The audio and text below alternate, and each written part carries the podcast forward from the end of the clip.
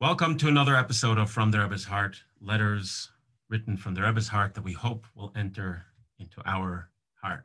Today's letter is from Chelek Yud Beis, letter Tuf Tuf Kuf Mem Gimel. This letter is from an individual in Eretz Yisrael who's involved in teaching and spreading Hasidus, and in particular selling, spreading books of Hasidus. And he writes to the Rebbe that because of the situation of the times, namely the situation on the Suez at the time, the war, it led to a decrease of, of his merits, his alacrity in his work in spreading Hasidus. The answer the Rebbe gives is exactly to the contrary. The situations and the challenges that these times present, if anything, should only cause a person to put more effort and more enthusiasm in all matters of truth and light because darkness other side does not have any holding onto it and therefore there's no gullus over there. There's no darkness over there. That should add even more enthusiasm over there. The Rebbe finishes, although these are short words, the blessing should have its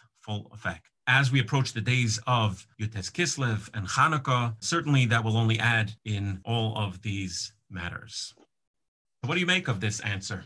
So this is part of a chain of letters that the Rebbe wrote to people who are going through difficulties due to the Suez Canal crisis or war in Eretz in the 50s. And it's very appropriate, I think, for, for the times that we live in now. We're also going through a crisis, not quite a war, but I think a mindset is very similar. And this guy's writing, basically, I used to be very active in Hafatzas Hamaayanos through selling or distributing Sfarim. And now, because of the Matziv, either because I'm too busy or stressed or worried, or people are not out there to receive what I'm giving for whatever reason, the war has affected my activity in Hafatzas Hamaayanos. And the Rebbe is telling him, I don't understand you. Exactly the opposite.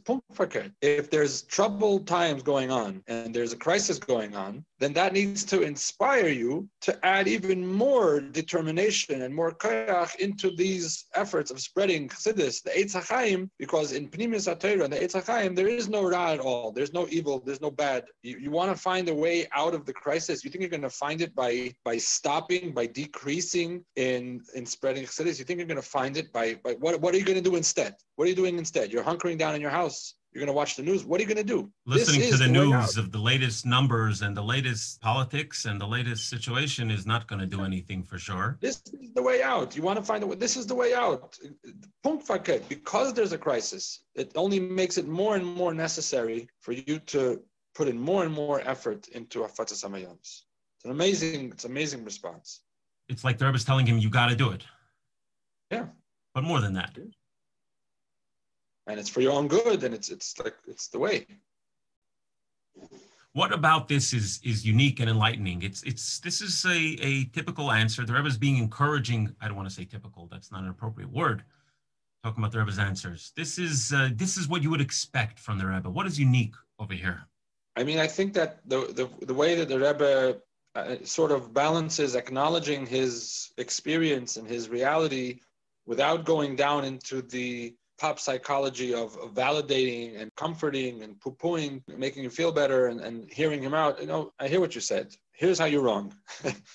you know, it's very, very focused on getting the guy back on track. We don't have time to waste of analyzing and overanalyzing and reanalyzing your your issue or your crisis or your problem or your challenge. You're just thinking about it the wrong way. The Rebbe is going to tell you now how you should be looking at it. It's very interesting because today we always want to you know validate and look into and see how was he feeling why did he feel that way yeah yeah but yeah. doesn't go into that over here there's no there's no freudian analysis over here of what's cooking in your subconscious it's just a correction let's go it's almost like the Rebbe is giving a live demonstration of how you do exactly what he says, because the Rebbe is telling him if your focus is on the Ilana Dechaya, the tree of life, then you don't have to deal with the challenge. It has no hold over there. Oh, you deal with it, but in other words, you deal with it because it motivates you to be even more involved.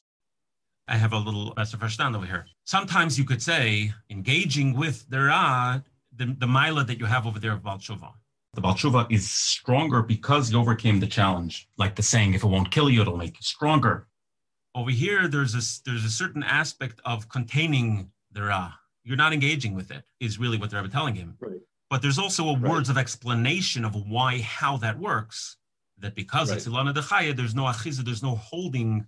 It's like if you're going Right. into a dirty pit to fight with somebody, you're going to get dirty. As long as your focus is on the clean Ilana Dechaya, the clean tree of life, then you won't get stuck in the mud. As long as you stay out of the mud, you won't get dirty. And maybe the Rebbe's answer itself is an example of just that, not getting stuck in analysis here's someone who's down on Right. because of the situation how does that translate perhaps to someone who might be down looking at what's going on in the world Right. today Right. Uh, The same way. Yeah. This is this is it. Don't let these don't let the events around you take you away from learning and teaching Chassidus and Torah and mitzvahs in general. The events and the crises that are happening around you should only inspire you to push even stronger in all those matters. What do you make of the ending over here? It's a very common trend in the Rebbe's letters to, it's not really an apology, but it's sort of an acknowledgement that the Rebbe is writing briefly. The Rebbe writes that, that these words that are minimal in quantity should have the desired effect in, in accordance with the importance and the value of this topic.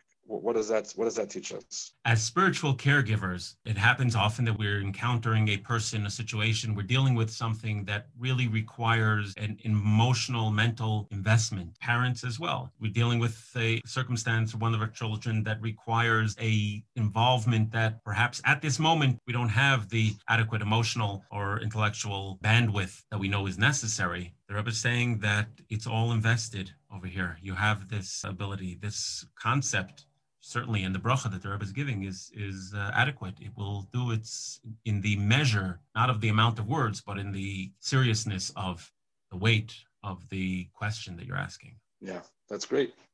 That's a good one.